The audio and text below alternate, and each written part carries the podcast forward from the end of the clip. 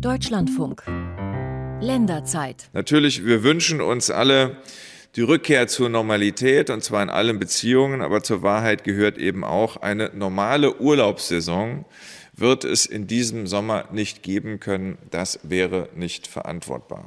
Ja, bisher dämpft also die Bundesregierung alle Hoffnungen, dass Sommerurlaubspläne verwirklicht werden können. Meine Damen und Herren, willkommen zur Sendung. Andreas Stopp weiter am Mikrofon. Dieser O-Ton, wie wir sagen, des Außenministers äh, stammt äh, von vor kurzer Zeit. Heute hatten wir eigentlich ähm, eine Aktualisierung erwartet. Äh, das Kabinett möchte heute darüber beraten, ob die sogenannten Reisewarnungen weiter aufrechterhalten werden und in welcher Form, ob es heute dazu kommt, ist noch nicht ganz klar. Und auch über den Inhalt. Es gab zwar schon Spiegel vorab Informationen, äh, nach äh, denen die weltweite Reisewarnung wegen der Coronavirus-Pandemie bis Juni, bis Mitte Juni verlängert werden soll. Aber ein Sprecher des Auswärtigen Amtes ähm, will das zur Stunde weder dementieren noch bestätigen. Wir werden also warten müssen, wie sich die Bundesregierung äh, dazu äußert. Unser Diskussionsthema heute also, meine Damen und Herren, Corona-Frust statt Reiselust. Was wird wohl aus dem Sommerurlaub, auf den sich viele eigentlich in diesen Wochen vorbereiten wollen? Die Statistik sagt, dass ein Drittel der Deutschen bereits äh, verschoben hat oder verschieben will. Genau genommen 14 Prozent haben bereits storniert. 21 Prozent haben eine geplante Buchung zurzeit äh, verschoben, aber knapp 30 Prozent wollen an ihren Reiseplänen festhalten und die warten natürlich auf Zeichen, was wird wieder möglich sein und wann und wohin. Und darüber wollen wir heute mit Ihnen zusammen, meine Damen und Herren, reden. Sie können sich in die Diskussion einschalten. 00800 ist die Telefonnummer 4464 4464 oder Sie richten eine Mail an länderzeit.deutschlandfunk.de.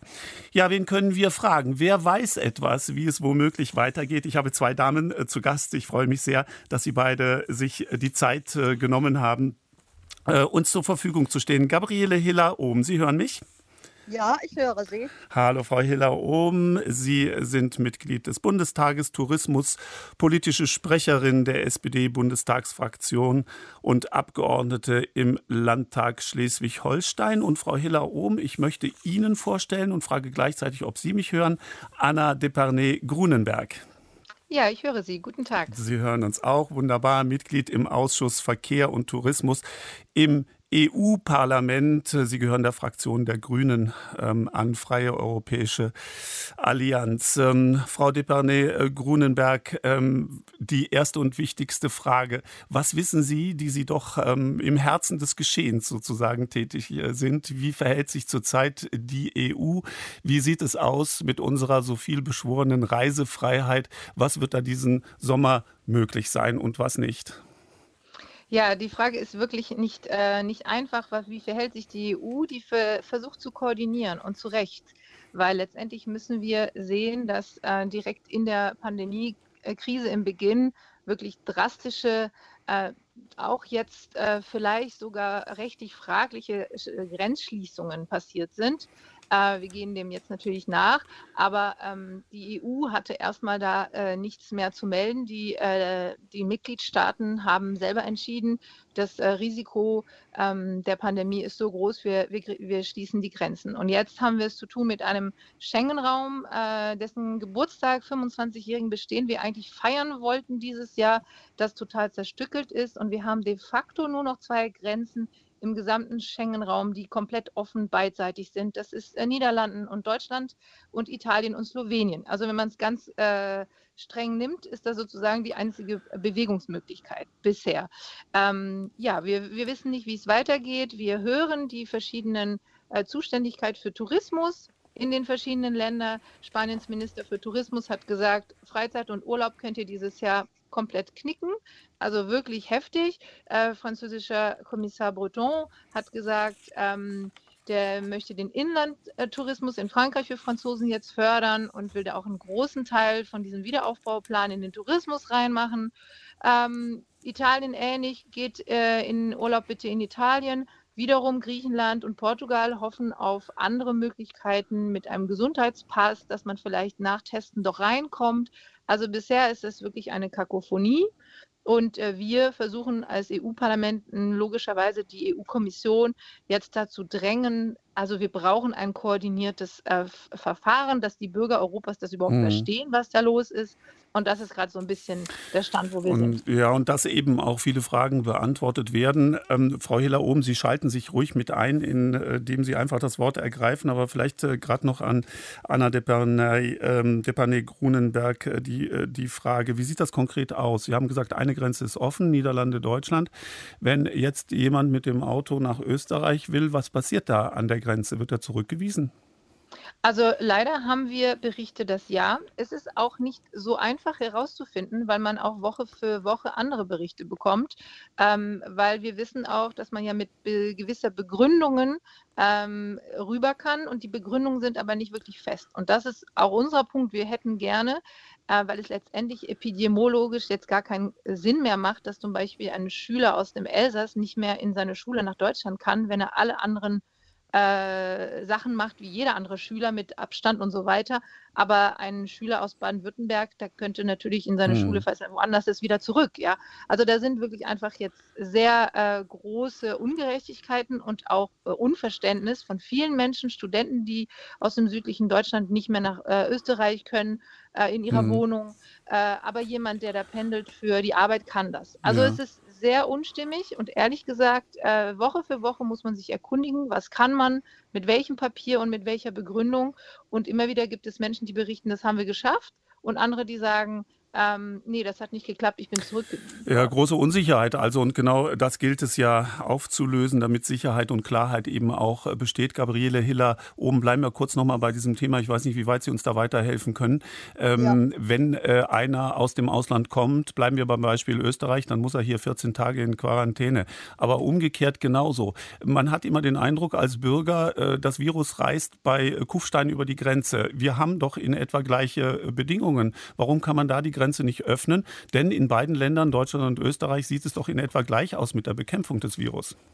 Ja, da gebe ich Ihnen äh, vollkommen recht. Aber Sie müssen ja sehen, dass wenn man in, in, nach Deutschland äh, rein, hineinguckt, ist das ja ein bisschen ähnlich. Auch hier haben die Länder, die Bundesländer auch äh, zum Teil ihre Grenzen äh, zwar nicht komplett geschlossen, aber auch für äh, Feriengäste auch geschlossen. Ne? Ich äh, lebe in Schleswig-Holstein und ich kann jetzt ähm, zum Beispiel mit meinem Hund auch nicht nach Mecklenburg-Vorpommern äh, rübergehen. Ne? Ich wohne in Lübeck direkt äh, an der Grenze. Da ist äh, auch gesperrt. Also wir haben hier in Deutschland selbst auch eine äh, ziemlich äh, rigorose Situation im Moment, was das Reisen anbetrifft. Aber wo sind um da die Stellschrauben, Frau Hiller oben? Verzeihen Sie, dass ich Ihnen ins Wort falle. Ja. Wo, wo, könnten da Stellschrauben sein, die vielleicht auch Sie als Mitglied des Bundestages, als tourismuspolitische Sprecherin der SPD-Bundestagsfraktion bedienen könnten? Also ich wünsche mir ein gezielteres, äh, eine gezieltere Abstimmung unter den Ländern, äh, wie man hier vorgehen könnte. Zum Beispiel muss man schauen, wie kann Schleswig-Holstein und Mecklenburg-Vorpommern, wie kann man da gemeinsame Leitlinien, sage ich mal, schaffen, um Tourismus auch wieder an der Ostsee zum Beispiel möglich zu machen. Mhm. Ne, und da müsste man, ähm, denke ich mal, gemeinsam vorgehen. Das äh, halte ich nicht für so gut, wenn jedes Land das unterschiedlich macht. Gibt es denn Natürlich da Konzepte? Gibt, ja, gibt es denn da Konzepte, die äh, eventuell irgendwo in der Schublade bereits liegen für ja, dieses gemeinsame Vorgehen? Na, für das Gemeinsame nicht.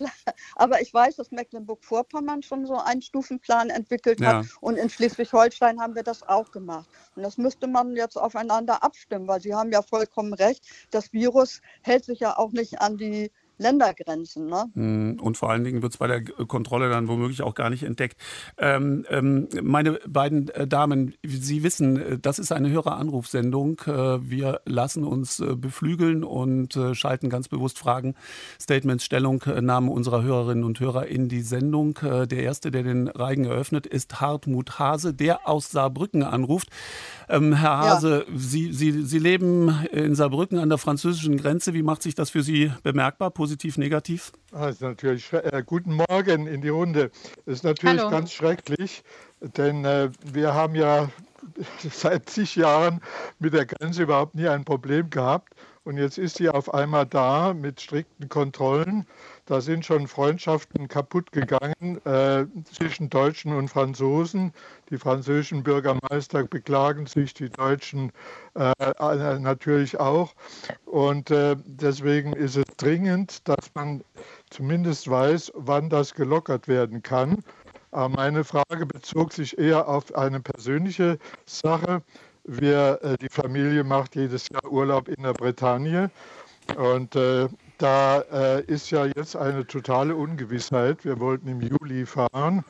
Hm, äh, die Frage ist halt, äh, ist damit zu rechnen, dass Schengen wieder in Kraft gesetzt wird vorher? Wir haben ja ein Mitglied des Europäischen Parlaments in der Runde. Äh, und die, wie ist die Wahrscheinlichkeit, dass äh, unterschiedlich gehandhabt wird zwischen den Staaten, mhm. dass also die Franzosen sagen, okay, wir lassen entweder nur EU-Bürger rein oder äh, wir äh, selektieren da, die Deutschen dürfen rein, andere nicht, je nach Lage der Corona-Geschichte. Mhm. Und die letzte Frage, bitte um Verständnis. Äh, wenn Restriktionen bleiben sollten, könnten die auch gelten für sogenannte Risikopersonen. Also wer jetzt über 70 ist, wie wir, könnte der dann ausgeschlossen ja. werden von so einer Reise. Vielen Dank. Herr Hase, bleiben Sie kurz noch da. Wir werden ja. äh, Frau, äh, Frau Deparnay-Grunenberg gleich Gelegenheit geben, darauf zu antworten. Ganz, ganz kurz und äh, rasch äh, noch. Haben Sie denn selber eine Erfahrung? Wie sieht das konkret aus, wenn Sie mit dem Auto nach Frankreich rüberfahren ich darf wollen? Nicht. Sie dürfen gar nicht. Überhaupt nicht. Mhm. Einreise ist nicht möglich. Äh, äh, in, äh, man kann, hier im Saarland ist es sowieso sehr, sehr streng, aber an der französischen Grenze geht gar mhm. nichts. Ich darf mit dem Auto nicht rein. Okay. Wenn mhm. wir da, wir gehen wir zu Fuß über irgendwo. aber offiziell ist es nicht möglich. Wenn Sie okay. auf der französischen Seite erwischt werden von den Franzosen mit Ihrem Auto, zahlen Sie 250 Euro wegen illegalem Grenzübertritt. Mhm, mhm. Anna, helfen Sie uns bitte. Wird es möglich sein, für Herrn Hase irgendwann im Sommer oder im Herbst an den Strand in der Bretagne zu kommen? ja, ich liebe die Bretagne und ich möchte gerne dem Herrn Hase das versprechen können, dass er kann und vor allem im Juli, aber ich kann es nicht versprechen. Also das muss ich sagen, es ist jetzt noch zu früh, um so eine Aussage zu machen. Äh, die EU-Kommission spricht von Smart Solutions, also irgendwelche schlauen Pläne für den Sommerurlaub äh, wo wir irgendwie detaillierte Guidelines für die Mobilität und für den Urlaub in Europa haben werden. Aber das muss dann auch nochmal abgestimmt mit den Mitgliedsländern und wann das rauskommt und dann in Kraft tritt, das weiß ich nicht. Und deswegen dieser Exitplan für die Grenzöffnung ist, ähm, soll eben diese gesundheitlichen äh, Risiken alle so unter abwägen und dann mal einfach Klarheit schaffen. Und mhm. die sind dran. Mehr wissen wir ganz äh, de facto nicht. Was wir wissen, dass einige Länder sagen, die entwickeln solche Tracking-Apps, freiwillige, wo man dann eben mit Bluetooth nachvollziehen kann. Und wenn jemand sagt, freiwillig gehe ich äh, da mit dieser Tracking-App und kann mich dann nachvollziehen lassen, dann würde das gehen. Das sind auch solche Ideen. Also es ist natürlich sehr kompliziert. Mhm. Die Antwort auf die Frage von Herrn Hase, wir werden kein, ich sehe in keinem Mitgliedsstaat und ich sehe auch nicht in der EU, dass wir in irgendeiner Art und Weise Risikogruppen äh, der Freiheit entziehen werden. Mhm. Das ist einfach nicht äh, europäisches äh, äh Gedankengut.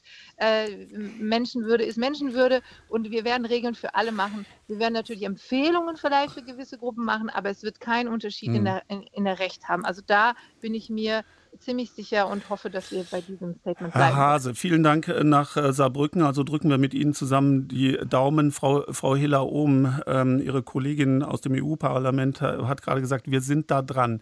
Wir versuchen nachher als Bürger aus solchen Wortmeldungen immer zu entnehmen, die haben ein Ziel, die haben einen Wert, was sie verwirklichen wollen. Wie sieht das denn bei Ihnen zum Beispiel in Schleswig-Holstein aus? Ich weiß nicht, ob die Verhältnisse ähnlich sind wie in Frankreich. Dort sind ja die Strände gesperrt. Also die Menschen dürfen gar nicht an den menschenleeren Strand. Ist das bei Ihnen in Schleswig-Holstein ähnlich? Also bei uns ist es so, äh, dass äh, die Schleswig-Holsteinerinnen und Schleswig-Holsteiner schon raus dürfen. Wir sind hier nicht eingesperrt, sage ich mal, in unseren Wohnungen. Wir können raus, wir müssen aber die äh, Abstände, äh, das müssen wir äh, einhalten und eben auch die Hygienemaßnahmen. Also man kann durchaus am Strand spazieren gehen, aber man kann sich zum Beispiel nicht in einen, Liegest in einen Strandkorb legen. Das ist noch nicht mhm. möglich.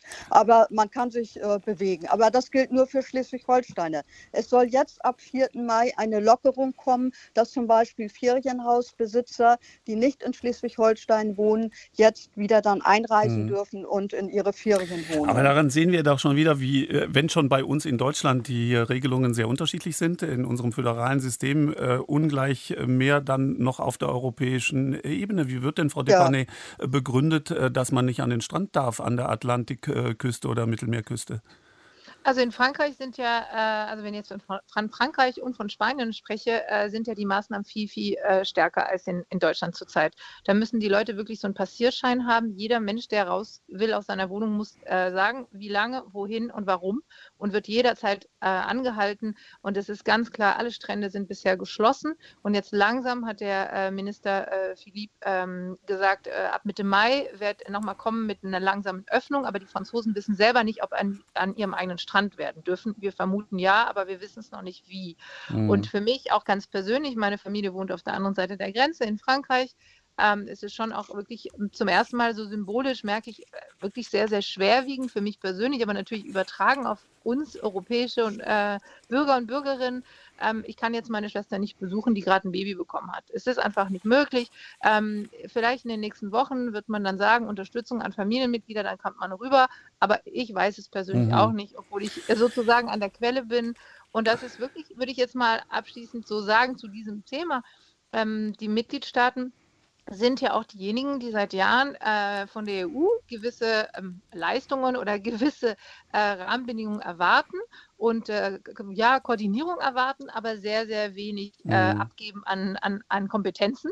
Das heißt, in dem Moment, wo der Kittel brennt, dann geht jeder zurück aus seinem Mitgliedstaat, da hat er auch das Recht äh, oder zumindest macht er es und, äh, und dann macht er einfach die Grenzen zu. Und wir sind als europäische Bürger da und sagen, okay, äh, was sind ja eigentlich die großen europäischen Werte, ähm, wenn die Mitgliedstaaten dann doch diese, mhm. diese Macht haben. Und da spürt man auch, dass Ihr Herz äh, brennt, äh, denn Anna Depane Grunenberg, Sie sind äh, aufgewachsen, haben eine französische Mutter, Ihr Vater ist Deutsch-Schweizer und ich darf das auch dazu sagen, 76 in Berlin geboren. Das heißt, Sie sind ja mit Europa sozusagen aufgewachsen und mit den Werten. Dagmar Schröter ist am Telefon aus Kelkheim, Deutschlandfunk, ähm, Hörerin. Ähm, haben Sie einen Urlaubsplan, Frau Schröter? Ja, guten Morgen erstmal. Guten Morgen. Ja, ich habe einen Urlaubsplan und bin gespannt, ob er sich umsetzen lässt. Ich werde an die Ostsee fahren, in ein kleines Ferienhaus und mal schauen, was sich dort so entdecken lässt. Genau. Wann, wollen, wann haben Sie das vor? Für wann, Frau Schröter? Um ehrlich zu sein, war das mein Osterurlaub, den ich jetzt umgebucht habe für Ende September. Ja, also nicht in den Sommerferien, für da, wenn die ja. Kinder fahren. Genau. Meine. Kinder sind groß. Frau Hiller um. Ja. Da, da ja. Bitte schießen also da, Sie los. Hm. Da bin ich äh, zuversichtlich, dass das klappen könnte, weil ähm, ich glaube auch für Mecklenburg-Vorpommern, ich weiß nicht, ob Sie nach Schleswig-Holstein oder Mecklenburg-Vorpommern an die Ostsee wollen, aber da wird es bis September, kann ich mir vorstellen, schon möglich sein, also äh, einen Ferienhausurlaub zu machen. Das mhm. wird wird, sieht ganz positiv aus. Also jetzt ist das noch nicht möglich, aber das soll der zweite Schritt sozusagen sein, ähm, dass dann eben ähm, also Ferienhäuser und auch Dauercamper auch dann äh, wieder Urlaub an der Ostsee machen können. Man hat das Gefühl im Augenblick, dass jedes europäische Land äh, sich zurückbesinnt auf den Urlaub im eigenen Land. Die Franzosen haben da eine andere Voraussetzung, weil ohnehin bei den Franzosen der Urlaub in Frankreich beliebter war als bei uns Deutschen der Urlaub im eigenen Land. Aber äh, Frau Hiller-Ohm, haben Sie das Gefühl, dass vielleicht eine der positiven Folgen der Corona-Krise sein könnte, dass sich äh, wir Deutschen, wir uns äh, stärker besinnen auf die Schönheiten und Möglichkeiten im eigenen Land? Ja, das kann ich mir sehr gut vorstellen, dass das so passieren äh, wird. Ich meine, die Deutschen lieben ja den, Deut also den Urlaub im eigenen Land äh, eh schon sehr, aber dass das noch verstärkt wird, kann ich mir vorstellen, weil ähm, also die Lockerungen wahrscheinlich im Binnentourismus äh, schneller vonstatten gehen als eben im, mhm. die Ausland- und Fernreisen. Sind ja, muss man auch bedenken, äh, in vielen Ländern auch die Flughäfen noch über Monate geschlossen. Also das äh, hängt dann ja auch nicht an Deutschland, an uns, an unserer Bundesregierung oder an uns Parlamentariern oder den Länderchefs hier in Deutschland, ähm, äh, wann man eben wieder nach Afrika oder so fliegen kann. Aber hier in Deutschland können wir eben können wir das besser steuern. Ne? Mhm. Und äh, dazu ist aber auch ganz wichtig, äh, muss ich sagen, leider ist es ja so, leider oder zum Glück, also Tourismus lebt ja vom Kontakt, aber durch die, den Virus müssen wir Abstand halten, das in Einklang zu bringen. Das wird das die große Herausforderung sein. Mhm. Aber ich kann mir vorstellen, dass das gelingen wird. Da muss man sich Konzepte ausdenken, wie man am Strand eben die äh, Sicherheitsabstände sozusagen dann äh, wahren kann oder in den Restaurants und so weiter. Ne? Da sind dann auch die Betriebe gefordert, eben auch mitzuhelfen, Konzepte zu entwickeln. Ja, da gibt es ja schon einige kreative Ideen, wie man das also regeln äh, könnte. Frau Schröter in Kelkheim, vielen Dank, äh, dass Sie angerufen haben. Äh, Frau Depanay Grünenberg, ähm, wie, wie hat man sich zurzeit die Arbeit im EU-Parlament vorzustellen? Kommt man da morgens rein und lässt sich erstmal die Zahlen aus den verschiedenen Ländern vorlegen, wie das mit der Verbreitung des Coronavirus aussieht? Oder kommen Sie von der anderen Richtung und sagen, okay, was wollen wir verwirklichen? Wo wollen wir Grenzen öffnen? Wie wollen wir die Freizügigkeit äh, Schengen wiederherstellen?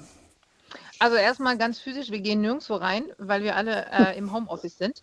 Und äh, also bleiben wir zu Hause. Die ersten ein, zwei Wochen waren wirklich äh, sehr, sehr so eine Art Schockstarre, Corona-Schock. Dann haben wir uns aber ziemlich schnell organisiert über die verschiedenen äh, Möglichkeiten, online zusammenzuarbeiten. Und ich bin es ja ohnehin gewohnt gewesen. Und ähm, da haben wir eigentlich unsere Arbeit sofort wieder aufgenommen. Wir haben tatsächlich ein Ohr äh, für, ich würde mal sagen, diesen Grundtenor und wir hören uns äh, die Zahlen an. Und natürlich einige von uns beschäftigen sich mehr mit der ähm, ähm, Gesundheitspolitik und mit dem, äh, mit dem Lockdown und mit dem äh, Exit aus dem Lockdown, also diese ganzen Sachen. Aber da ich jetzt ähm, eher für das Thema Verkehr und Biodiversität zuständig bin, bin ich natürlich eher genau in dieser zweiten Fragestellung, die Sie ähm, angebracht haben. Und genau an der äh, Stelle müssen wir gleich genau. äh, bitte um, äh, um Nachsicht, genau, was ist möglich? Genau an der Stelle werden Sie Ihren Satz nach den Nachrichten äh, vollenden. Schön, dass Sie beide noch bis 11 Uhr bei uns sind, heute in der Länderzeit zum Thema Corona-Floß statt Reiselust.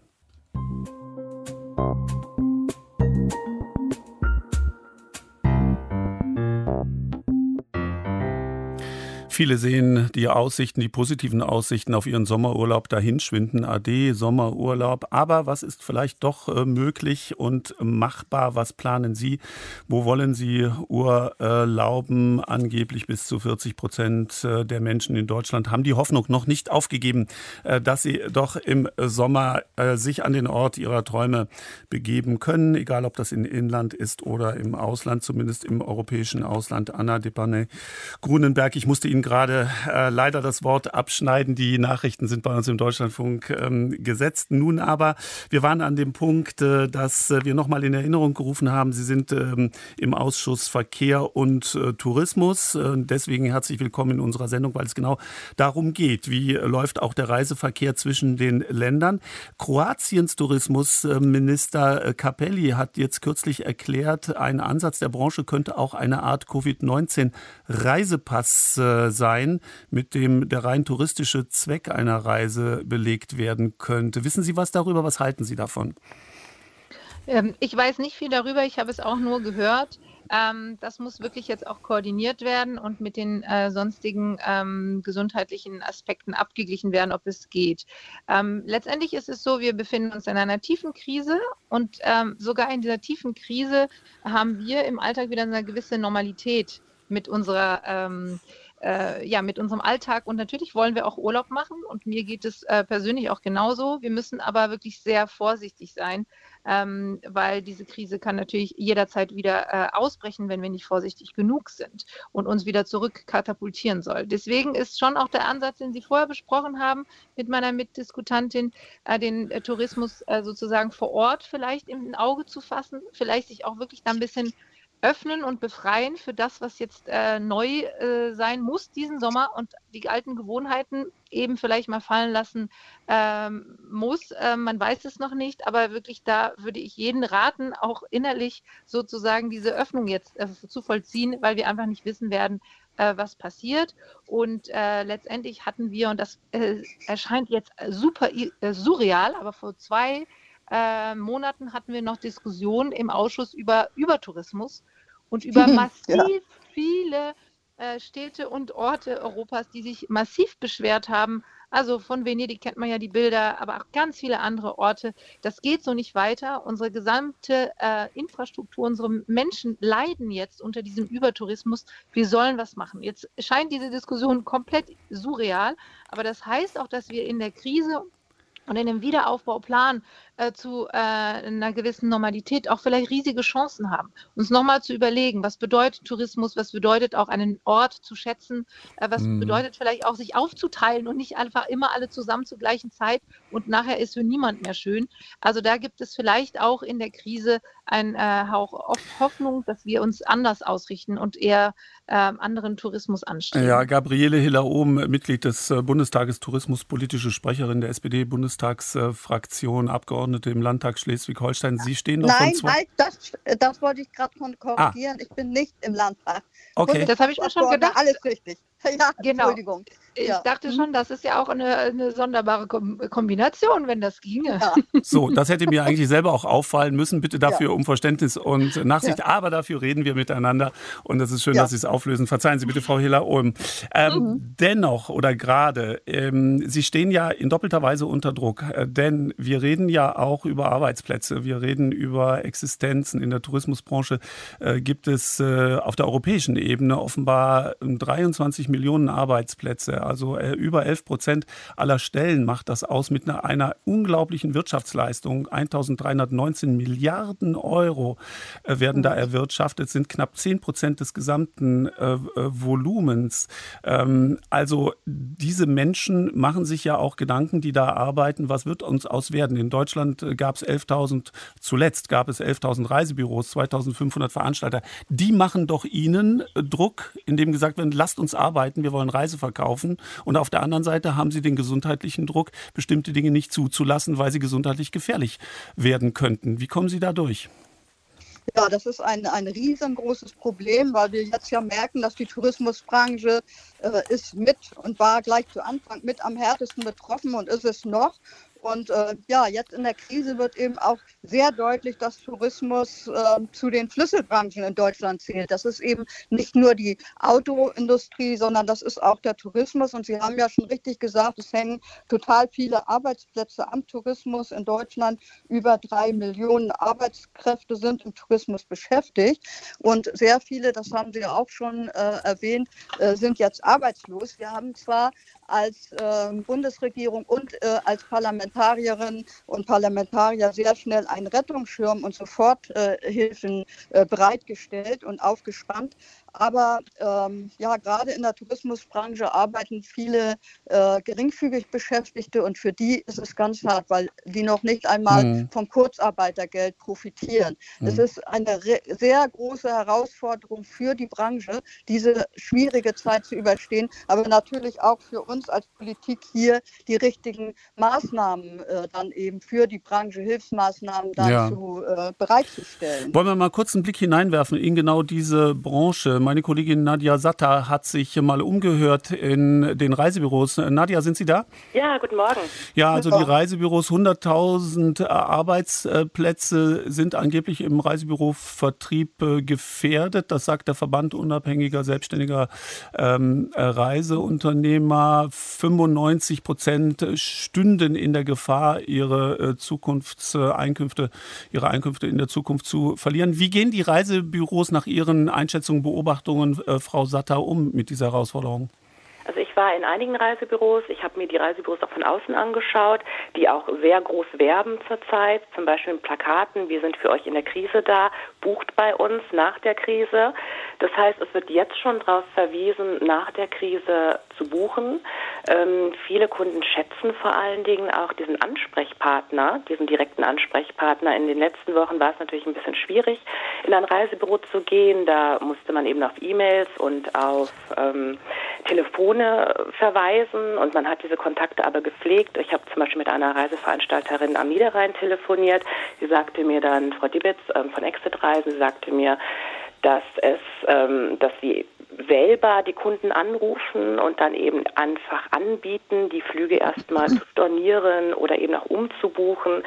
Da steckt sehr, sehr viel Arbeit hinter. Oftmals ist es so, dass auch die ähm, ja, die Enttäuschung über den über den verfallenen Flug, über die verfallene Reise für die Kunden ja auch sehr, sehr lange gespart haben, dann sehr groß ist. Das heißt, die Reiseveranstalter oder die Mitarbeiter in Reisebüros und Reise oder Reiseveranstalter müssen mhm. eben auch sehr viele Emotionen auffangen, was auch nicht immer leicht ist, weil normalerweise ist man ja als äh, in einem Reisebüro dafür da, Träume zu verwirklichen. Mhm. Und wie gehen die kleinen Pensionen äh, damit um, die ja die Hauptnutznießer der Inlandsreisen sind?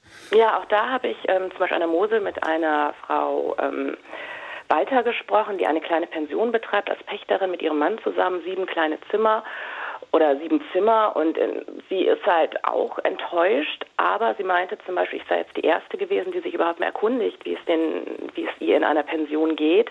Das heißt, es gab Stornierungen von Buchungen, aber es gibt keine neuen Buchungen, weil man einfach nicht sagen kann, wann es wieder losgeht. Gerade an der Mose sind natürlich viele Wanderwege, jetzt sind natürlich auch die Restaurants geschlossen und das heißt, dieses klassische Bier oder einfach das Glas Wein am Abend, was man nach der Wanderung gerne mal einnimmt, auch das fällt weg. Das heißt, auch die Winzer leiden darunter. Im Umkehrschluss bedeutet das, dass die ähm, ähm, eine der Diskutantinnen hatte das eben schon gesagt, man muss da tatsächlich einen neuen Tourismus einfach anfangen. Und dann ist mhm. natürlich noch die Angst da, ähm, die Unsicherheit und da wird es einfach sehr, sehr schwierig, sowohl für die Pensionsbetreiber als auch für die Reisebüros. Also was machen, Frau Satter, eigentlich äh, diejenigen, die beruflich äh, quasi für das äh, Reisen werben, also die Reiseblogger? Sind die alle wieder in Deutschland zurück? Die meisten sind in Deutschland zurück. Ich habe schon einige Reiseblogs gesehen, wo jetzt ähm, ja, die, die damit werben, wie man sich jetzt mit ihren Urlaubserinnerungen die Wohnung schöner gestalten kann oder einfach auch die Situation versuchen einzuschätzen im Sinne von, okay, 2020 kann es mit dem Reisen noch schwierig werden, 2021 könnte man vielleicht schon wieder mhm. außerhalb Deutschland reisen, aber wir sind alle abhängig von der Politik, von der Gesundheit. Deswegen ähm, es ist es sehr schwierig, Prognosen zu treffen. Und das spürt man sehr deutlich, wenn man mhm. die Reiseblogs liest. Nadja Satter, vielen Dank für diesen äh, Überblick, äh, den Sie uns verschafft haben. Frau, Frau Hiller oben, das, was wir gerade von meiner Kollegin äh, gehört haben, mhm. das ist alles schön und gut. Bitte verschieben Sie Ihre Reisen, freuen Sie sich auf die nächste Reise. Aber ich habe hier einen Stapel äh, Wortmeldungen unserer Hörerinnen und Hörer in der Hand. Die wollen alle was relativ Konkretes wissen. Wir machen hier keine Verbrauchersendung, wir können nicht auf jedes Detail konkret eingehen, aber nur mal als Beispiel, dann brauchen wir auch wieder die, die Europa, die europäische Hilfe. Ähm, Frau Depanay äh, Grunenberg, äh, hier schreibt jemand, wir wohnen in einer Gegend in Mittelitalien, in der viele deutsche Ferienhäuser haben oder sogar zum Teil permanent äh, wohnen. Ist absehbar, ob die Besitzer ihren Urlaub in ihren Häusern verbringen dürfen oder ob Verwandte ihre Eltern hier besuchen dürfen. Und er schreibt noch dazu, im Prinzip lässt sich ja Social Distancing in einem meist alleinstehenden Haus mit Garten wesentlich besser praktizieren als in einer mhm. Stadtwohnung. Also wie dröseln wir das auf? Im Grunde ist ja jeder Urlaubswunsch was sehr individuelles, ist was ganz anderes, ob ich Campingurlaub mache, ob ich in Grado am Strand liege oder ob ich alleine mit der Familie im Ferienhaus bin. Frau Hiller oben, Sie vielleicht zunächst. Ja, also äh, wir versuchen das ja äh, hier in äh, Deutschland, dass wir die Ferienwohnungen, also diesen Urlaub in den Ferienwohnungen, dass wir das äh, möglichst auch äh, bald wieder ermöglichen werden, weil genau wie Sie ausgeführt haben, ist ja richtig, hier kann man gut Abstand halten. Äh, man muss allerdings auch sehen, dass äh, wenn man in den Urlaub fährt, auch in, einen Ferien, äh, in einem Ferienhäuschen oder in einer Ferienwohnung Urlaub machen möchte, erwartet man ja vor Ort dann doch wie soll ich mal sagen, Attraktionen, man erwartet Restaurants und so. Man will sich ja auch nicht nur in der Ferienwohnung aufhalten. Das muss man auch mit bedenken. Äh, da muss ja dann eben auch, ähm, ja, muss, müssen eben Restaurants und so weiter auch mit öffnen oder es muss möglich sein, eben auch dann sowas vor Ort zu haben. Sonst ist das ja auch ein bisschen einseitiger Urlaub, will ich mal mhm. so ausdrücken. Frau Depanet, wie weit können, sollten, müssten wir differenzieren in der Art, Urlaub zu machen? Also ich denke klar, es gibt äh, eine, eine, einen Blick auf die Art der Unterkunft, die wahrscheinlich eben genau in dieser Exit-Strategie von der EU zumindest mal ähm, aufgezählt werden soll, weil ganz klar, wenn man sich eben in seinem mhm. Ferienhaus äh, aufhält, ist es was ganz anderes als auf dem Campingplatz. Wiederum in Bungalows, wo eigene Sanitär ist, ist es dann wieder möglich. Und insgesamt ist es natürlich auch sehr, sehr wichtig, das ist ähm, jetzt meine politische Meinung dazu, dass wir nicht nur die großen Player dann unter den Armen greifen und diese ganzen kleinen Pensionen und Menschen, die im Tourismus so wertvoll sind, auch für den Tourismus, den wir später entwickeln wollen, dass die dann sozusagen durch die Corona-Krise jetzt hops gehen und dass wir nachher nur noch die großen Player haben, weil die viel besser organisiert sind, um sich auch zu unterstützen. Mhm. Also da müssen wir sehr, sehr aufpassen, weil sonst haben wir nachher überhaupt nicht den nachhaltigen Tourismus vor Ort verankert, den wir wollten, sondern was ganz anderes und leider wahrscheinlich etwas äh, einseitiger. Und ich glaube wiederum andersrum, wenn Gegend sich öffnen können.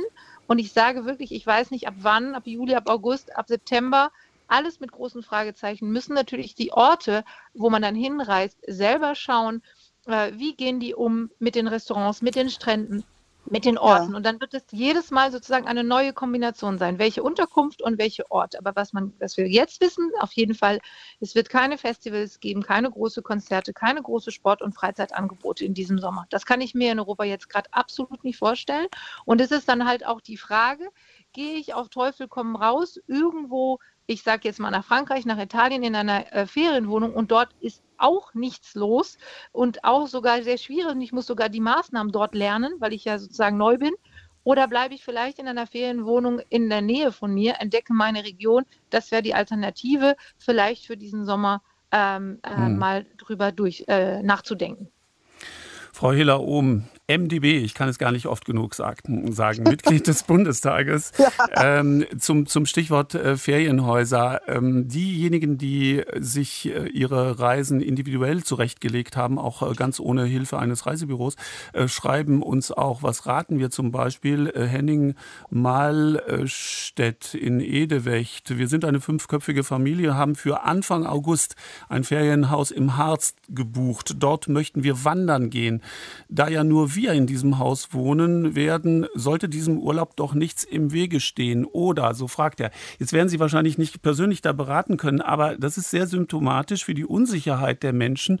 Bis wann warte ich eigentlich, um mein Ferienhaus die Buchung zu bestätigen oder sie eben zu stornieren? Was meinen Sie, Frau Hiller-Ohm?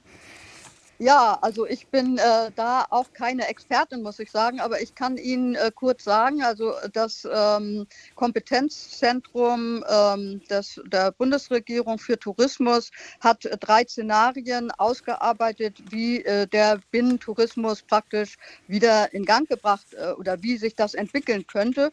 Und äh, da ist die, äh, gibt es drei Szenarien. Die realistische sagt also, dass der Binnentourismus dann äh, schon äh, ab äh, Ende Mai, Anfang Juni wieder mit Lockerungen möglich sein könnte. Also möglicherweise auch die Ferienhäuser, der Urlaub mit eingeschlossen. Ähm, das wär, dann wäre der Urlaub im August ja, sag ich mal, in Tüttelchen der Wanderurlaub mhm. im, im August gerettet. Aber ich kann das nicht genau sagen. Das hängt natürlich ab, wie sich die äh, Infektionszahlen, wie sich das jetzt weiterentwickeln wird. Ne? Da hängen wir ja alle dran. Also, ne? weil wir eine zweite Welle ja auf keinen Fall riskieren können. Mhm. Hier schreibt Katharina Liedke aus Emden, aktiv reagieren und stornieren oder weiterhin abwarten oder gegebenenfalls nur noch reagieren. Tja, äh, Anna Depanay, Sie können uns da auch nicht weiterhelfen. Ne? Nein, ich habe ja persönlich genau mhm. die gleichen Fragen. Was ich äh, mir vielleicht vorstellen kann, und das ist natürlich jetzt ein Wunsch, aber ich habe wunderbare äh, Solidaritätsbekunden, wie wir alle in den Social Medien gesehen, wie eine Lehrerin hier bei uns im Viertel zum Beispiel äh, eine Monatsmiete für ein Buchhandelsgeschäft übernommen hat, weil sonst dieser kleine mhm. Laden drohte zu übernehmen. Man kann sich vielleicht auch so was Kreatives, ähm, Solidarisches überlegen. Ich, ich spende vielleicht jetzt einfach mal meinen Urlaub und äh, vielleicht kriege ich dann ein Goodie für nächstes Jahr und bin dann aber dann äh, sicher, dass die und die Pension dann nicht ja. schließt, wie auch immer. Also das sind so Sachen, die wir vielleicht uns noch überlegen können, das aber das ist natürlich freiwillig und das ist vielleicht aber auch zu diskutieren mit der Unterkunft, ja, die man gerade hat. Sind Sie hm. bereit, das Geld jetzt anzunehmen und zu sagen, aber nächstes Jahr kommt die umsonst? Hm. Und dann wäre man sozusagen offen beide Seiten. Dann also, geht man eben hin, wenn es möglich ist und sonst verschiebt man es. Jetzt schreiben, schreiben mir viele hier, das mit dem Osterurlaub, dem Ausgefallenen, das haben wir ja gerade noch hinbekommen. Aber wenn hm. wir jetzt im Sommer auch schon wieder nicht mehr weg äh, können, wohin wir wollen, äh, dann wird es arg. Weil Sie gerade sagten, kreativ umgehen. Wolfgang Hachtmeister in, in Bremen, was haben Sie denn urlaubsweise vor? Herr Hartmeister? Ja, also wir werden uns jetzt, wir haben uns nämlich auch überlegt, dass wir was planen wollen, was auf jeden Fall geht, was also auch jetzt schon gehen würde. Wir haben einfach gesagt, wir bleiben in Norddeutschland, wir kommen ja aus Bremen Und weil wir gerne lange Strecken auch über mehrere Tage und Wochen wandern, äh, werden wir uns also im norddeutschen Raum zwischen Bremen, Hamburg, Cuxhaven, Bremerhaven, Bremen bewegen wollen weil wir da einfach uns überlegt haben, ganz egal was passiert und so wie gerade die Vorrednerin gesagt hat, es weiß ja auch keiner, was passiert bis in den August, dann werden wir erst Urlaub machen dass wir also einen Wanderurlaub auf dieser Strecke machen. Da kann man einmal mit äh, Personen, öffentlichen Personenverkehr jederzeit immer hin und her fahren. Das heißt, wir könnten theoretisch jeden Abend in Bremen wieder übernachten und am nächsten Morgen wieder an unseren Ausgangspunkt zurückfahren und dann die Wanderung fortsetzen. Wir können aber auch, und das bezieht sich auch so ein bisschen auf eine meiner beiden Vorrednerinnen gerade, wir können aber auch, wenn es dann wieder gehen sollte, in Jugendherbergen, in kleinen Pensionen unterwegs Übernachtungen machen. Und mhm. das finde ich eben auch zum, ich habe selbst mal viele Jahre im Tourismus gearbeitet das finde ich gerade in dieser Situation eben auch ganz besonders wichtig, äh, dass man auch die kleinen vor Ort, die kleinen Pensionen, die kleinen Läden, wo man dann seinen Wanderproviant kauft und so weiter unterstützt. Und mhm. wir planen das Ganze alternativ zu einem Italienurlaub, der für August geplant wird, ja. der aber auch noch nicht storniert ist, weil es da auch um eine kleine Pension geht und wir haben einfach mit denen vereinbart, wir lassen die Buchung stehen und wenn es im August nicht klappen sollte, verschieben wir das und kommen irgendwann, wenn es geht. Ja, ne? also man zögert es so lange raus, wie es nur geht und will erst dann im Extremfall ähm, absagen. Ähm, ähm, Anna Depané, noch mal ganz kurz, was heißt eigentlich Reisewarnung äh, ganz konkret? Für heute ist ja eigentlich wieder in Aussicht gestellt ein solches Statement des äh, Bundesaußenministers. Was heißt hm. Reisewarnung? Ist das nur eine Warnung, hat also Unverbindlichkeitscharakter, wenn ich mich trotzdem an die Grenze äh, zu diesem Land begebe? wo ich hin möchte? Oder ist das ein Verbot? Also letztendlich hat es mit der, mit der Grenze auf der anderen Seite auch zu tun. Also ähm, wir, wir, wir müssen immer gucken, wohin wollen wir reinreisen. Aber die Reisewarnung verstehe ich so, dass sie eine, einen großen Appell ist, dass äh, ich meine, letztendlich brodelt das jetzt bei den Menschen. Viele sind im Homeoffice oder auch die Menschen, die sehr, sehr hart arbeiten äh, in äh, den äh, entsprechenden Berufen in der Krise, die sind am Ende. Und ich meine, wir wissen das auch, wir sind äh, Gewohnheitstiere. Ähm, irgendwann mal brauchen wir Urlaub und wir sind auch gewohnt, dann wegzufahren, alles hinter uns zu lassen. Und das brauchen jetzt viele Menschen, zumindest in der Vorstellung. Und ich glaube, durch die Lockerungen, die jetzt in Aussicht sind, denkt jeder, ach, also wenn die Kids jetzt wieder in die Schule können, dann können wir ja auch ganz vorsichtig mit unserem Autochen dort und dorthin, da treffen wir niemanden. Und ich glaube, mhm. diese Reiselust ist gerade wieder einfach enorm da. Äh, ich meine, es blüht und, ne, und dann will man raus. Und da hat einfach der Innenminister gesagt, er warnt davor, weil das würde dann wiederum äh, nochmal strengere Maßnahmen erfordern, wenn man ja. sieht, jeder versucht jetzt irgendwie dann doch durchzukommen. Und wir haben dann auf einmal Leute, die sagen, ach, die 250 Euro in Frankreich sind mir egal, ich gehe ja trotzdem hin, äh, wie auch immer. Das könnte wirklich zu mhm. Chaos führen und deswegen äh, sich gut erkundigen und äh, jetzt nicht kopflos denken What? und vielleicht tatsächlich eine Reise der anderen Art machen wie der Herr davor. Äh, mit dem Fahrrad kann man noch gerade sehr, sehr viel machen. Ja. Ähm, Genau. Herr ähm, Hachtmeister, vielen Dank, äh, dass Sie angerufen haben und ja, ähm, äh, Ihnen beiden, meine äh, Damen, die Sie äh, mit äh, diskutieren, ich schlage vor, dass wir mal in die Praxis äh, hineinspringen und schalten dazu nach Österreich und zwar nach Lech am Arlberg. Mattis, Markus Mattis am Apparat. Guten Tag, Herr Mattis. Hallo und schönen guten Morgen aus Lech am Arlberg. Er ist äh, dort äh, Hoteldirektor, Hotel äh, Goldener Berg. Und ähm, Sie haben eine Pressemitteilung vor einigen Tagen rausgeschickt. Da steht ganz groß drauf, die Sommersaison 2020 beginnt voraussichtlich mit dem 26.06. Sie sind froher Zuversicht, dass Gäste womöglich auch aus Deutschland im Laufe des Juni zu Ihnen reisen dürfen? Ja, also wir hoffen, ähm, dass dementsprechend hier eine Lockerung stattfinden kann.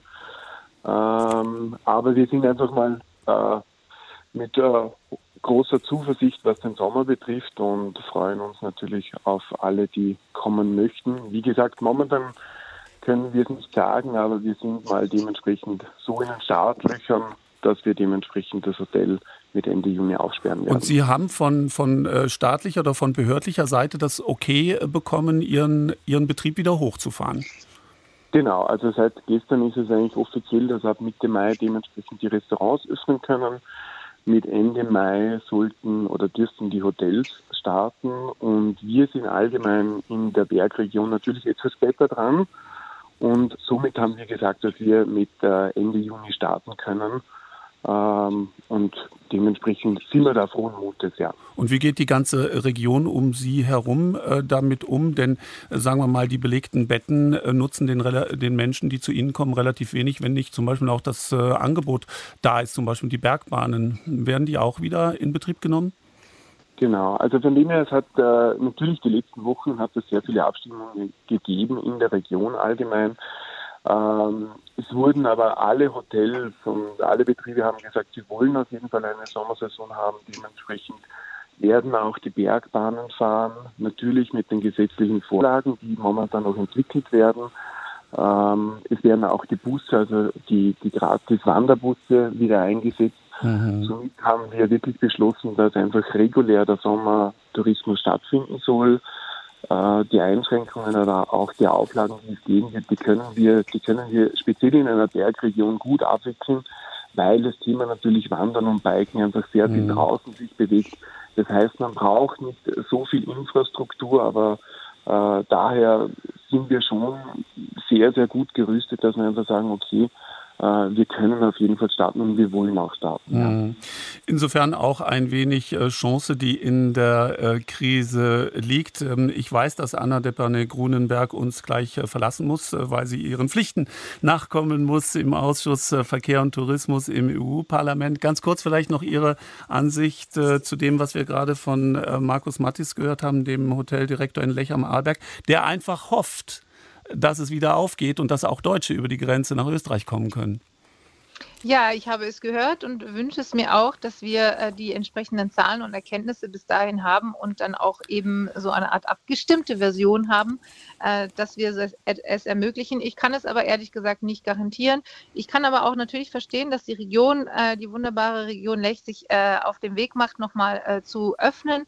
Ähm, aber wir müssen da alle sehr geduldig sein und ähm, ja, ich möchte jetzt niemanden frustrieren, aber ich kann nicht mehr als das sagen, weil wir tatsächlich diese, ähm, diese zwei Steps jetzt warten. Erstmal wird es von der Kommission eben diese Exit-Strategie aus dem Lockdown geben. Die muss abgestimmt werden mit den Mitgliedstaaten und mhm. die muss sozusagen nachher auch noch vor Ort sozusagen angewandt werden und akzeptiert werden. Wir sind da wirklich in einer ganz neuartigen, ähm, neuartigen Epoche. Man Frau muss es einfach sagen. Hm. Es kommen schon wieder die Nachrichten. Es tut mir schrecklich leid. Gut, dass Gabriele Hiller oben noch bei uns bleibt. Ja, ab 11 Uhr, das ist klasse. Ähm, Anna, herzlichen Dank. Mitglied im Ausschuss Verkehr und Tourismus im EU-Parlament. Herr Mattis, auch Ihnen nach Lech am Arlberg Dank und herzliche Grüße. Nach den Nachrichten geht unsere Sendung weiter.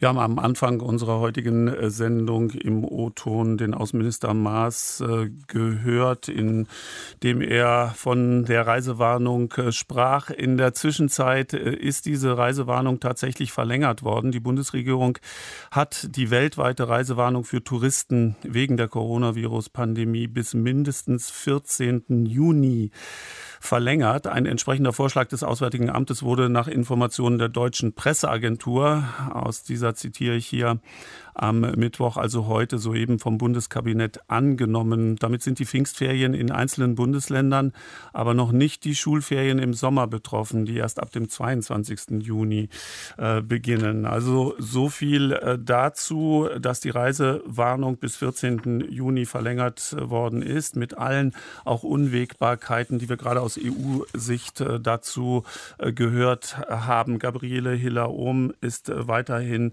mit uns verbunden Stunden als Mitglied des Bundestages, tourismuspolitische Sprecherin der SPD-Bundestagsfraktion.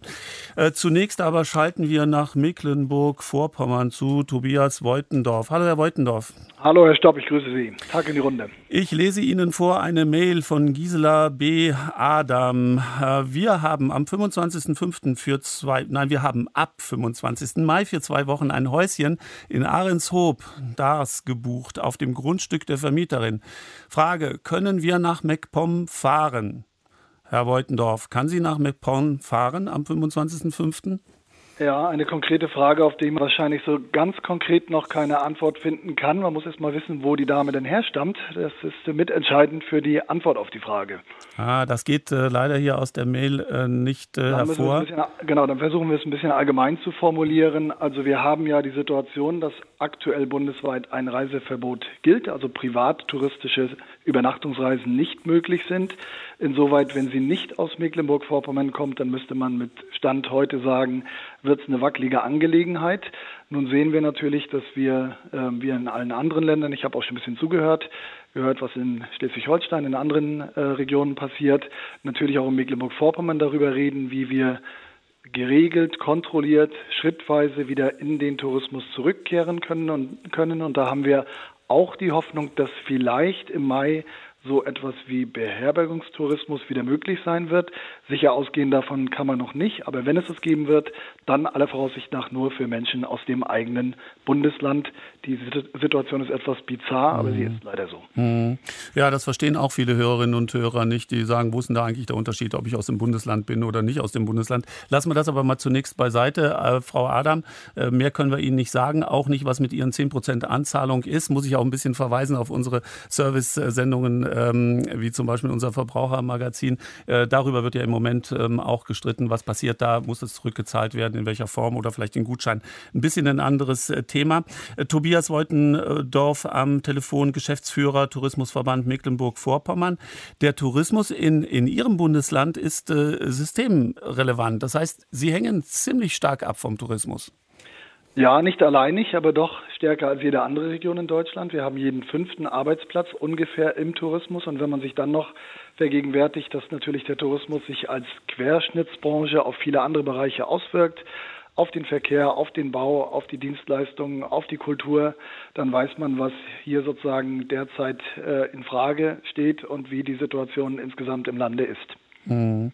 Wir haben, ich weiß nicht, ob Sie das vorhin mitverfolgt haben, über die Antenne ist auch mal das Stichwort Overtourism äh, gefallen. Das war ja bis Corona kam ein großes Problem, auch in der Reiseberichterstattung. Wie können wir es vermeiden, dass sich so Hotspots äh, bilden wie in Dubrovnik oder Venedig oder wo auch immer, wo in kurzer Zeit sehr viele Menschen äh, zusammen sind. Wenn Mecklenburg-Vorpommern ein so beliebtes Inlandsziel ist, dann lag es ja auch eine Weile nahe, dass es womöglich mal überrannt werden könnte das sind ja Dinge, an die Sie gerne zurückdenken würden in der momentanen Situation.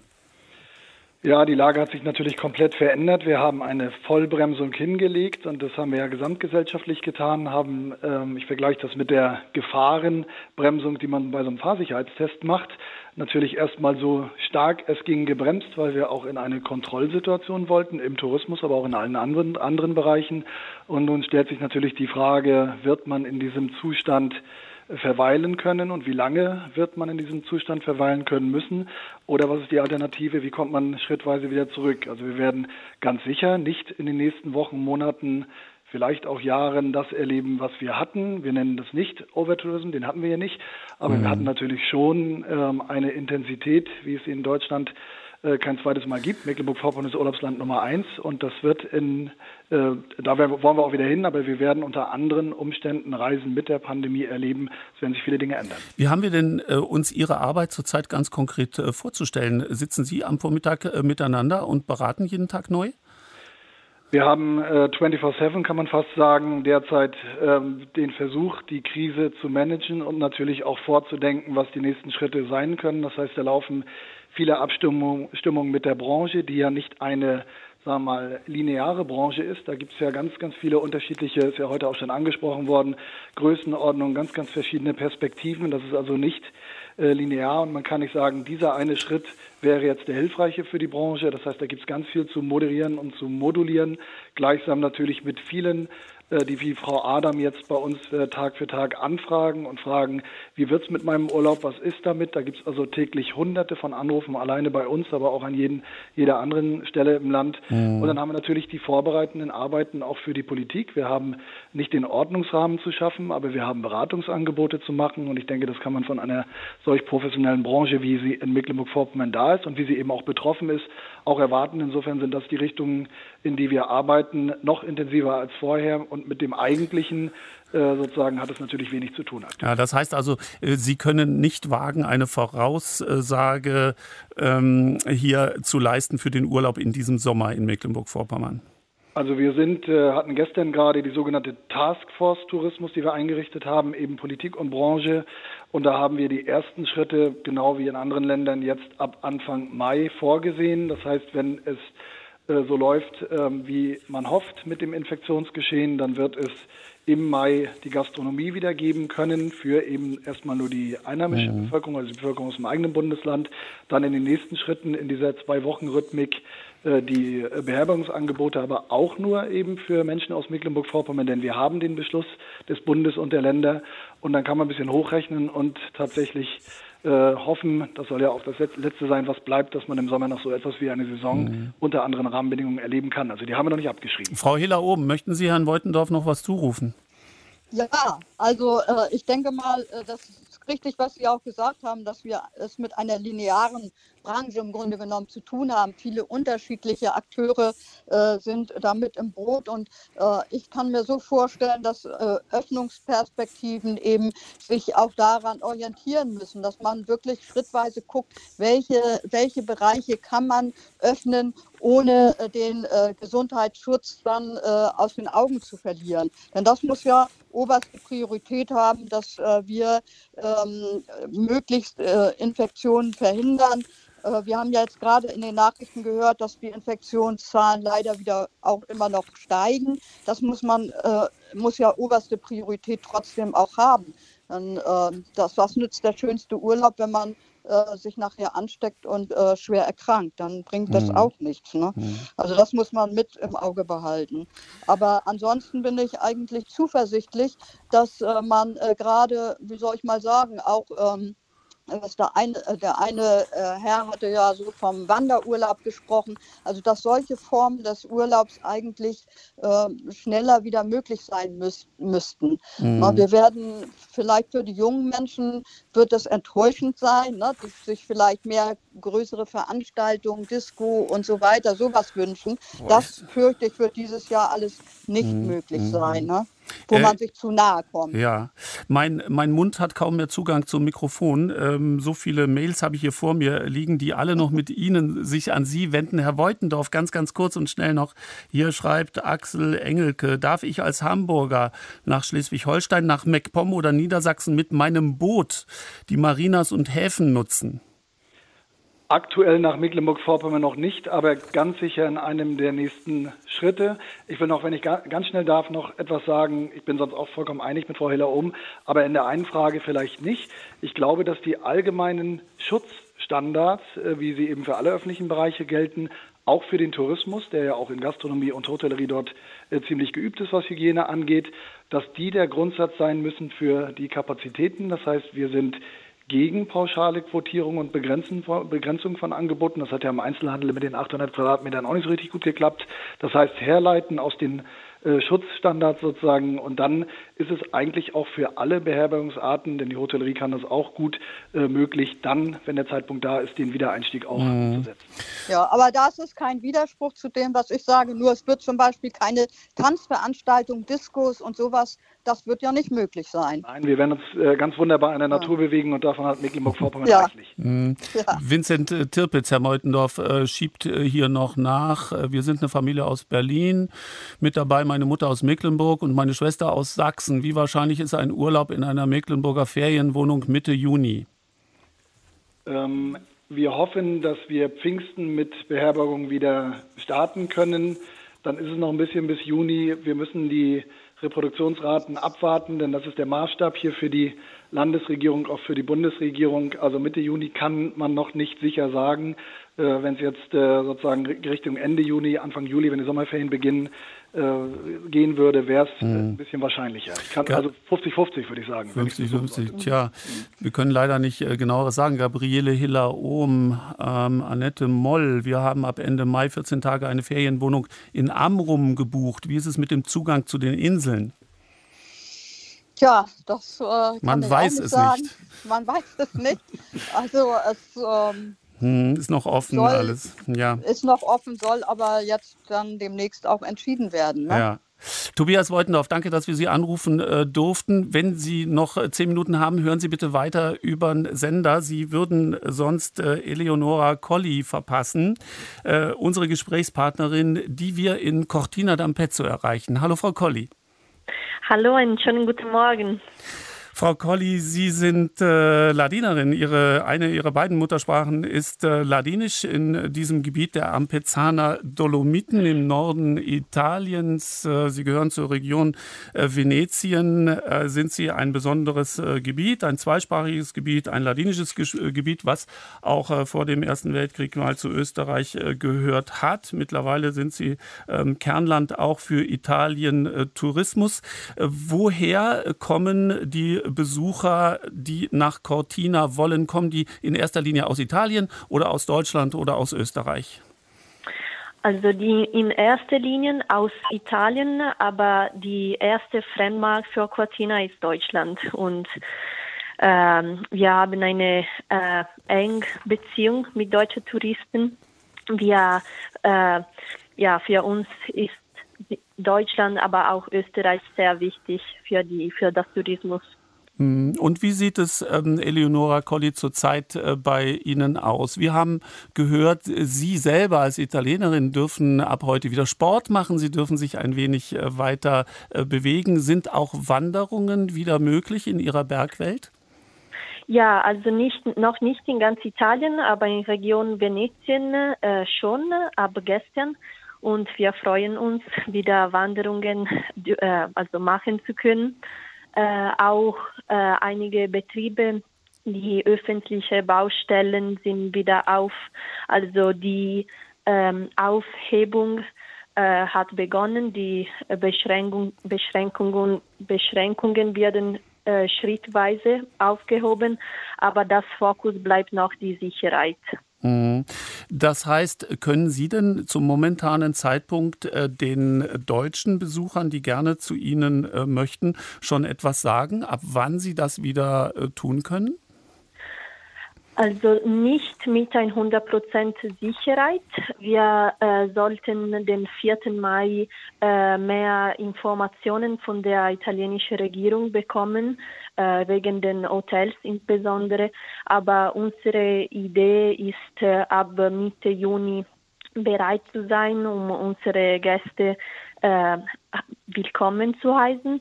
Wir arbeiten gerade auf ein Sicherheitsprotokoll für die ganze Destination, weil, äh, wie gesagt, Sicherheit äh, bleibt das Wichtigste.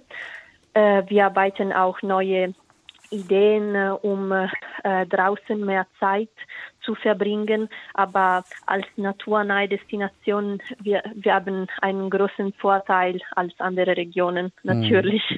Diese, diese Krise und die Auswirkung auf den Fremdenverkehr, auf den Tourismus, äh, trifft Sie eigentlich in einer wichtigen Phase, denn im kommenden Jahr steht ein wichtiges Sportereignis bei Ihnen an. Ja, genau. Also wir haben im Jahr 2021, also nächstes äh, Jahr, nächste Wintersaison, die Ski-WM, Ski-Weltmeisterschaften und äh, dieses Jahr im äh, März hätten wir die äh, Ski-Weltcup-Finale haben sollten, aber die würde leider aber natürlich abgesagt.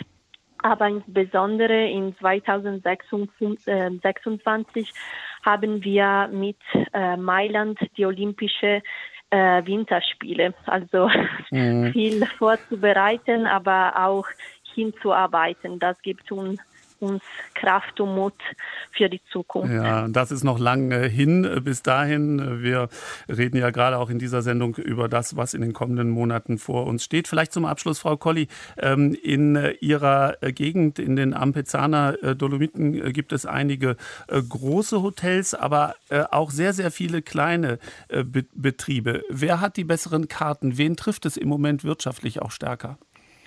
Ja, also äh, wir sind glücklich, dass die meisten Hotels sind äh, kleine Familienhotels, die ein bisschen weniger betrifft werden, weil die Fixkosten sind äh, geringer und die Planung äh, ist auch ein bisschen flexibler. Mhm. Äh, für die größeren Hotels mit höheren fixe Kosten äh, ist die Situation das schwerste im Moment. Mhm. Wir hoffen bald Maßnahmen von der Regierung zu bekommen, um eine Planung äh, zu, zu bilden mit alle natürlich äh, wichtigsten Schutzstandards und äh, Sicherheitsmaßnahmen. Ja, Frau Hiller oben, da sind wir auch wieder praktisch letztendlich dann auch wieder auf der europäischen Ebene angelangt, äh, denn äh, damit äh, Menschen wieder in den Norden Italiens reisen können und dort Urlaub machen können, braucht es offene Grenzen und da muss man erst mal nach Österreich kommen, um von dort dann nach Italien reisen zu können zum Beispiel. Ähm, das heißt also, jeder wartet im Augenblick ein wenig, wie Tourismus politisch entschieden wird. Ja, das äh, wird ja, ja politisch entschieden.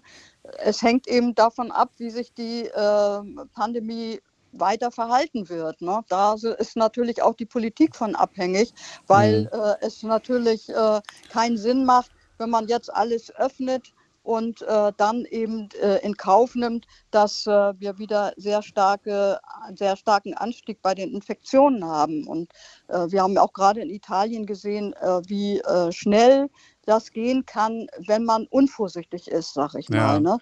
Und das, ja. Frau Kollig, äh, zum, zum Abschluss, ehe wir Sie wieder in die schönen Ampelzahner Dolomiten entlassen. Äh, fragen Sie nicht äh, viele Ihrer Landsleute aus den Betrieben, Eleonora, wann, wann können wir endlich wieder aufmachen? Wann können wir wieder Gäste willkommen heißen? Ja, natürlich. Das fragen alle.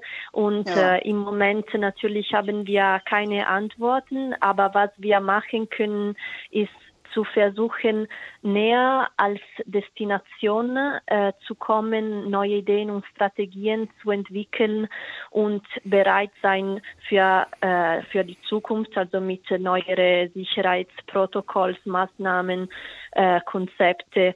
Äh, wir versuchen zum Beispiel, äh, mehr Sitzplätze aus im Außenbereich äh, zu bereiten, Aktivitäten wie Picknicks äh, ähm, und äh, wir versuchen diese als Chance zu begreifen hm. und uns äh, mehr zu entwickeln und neue Strategien zu bauen.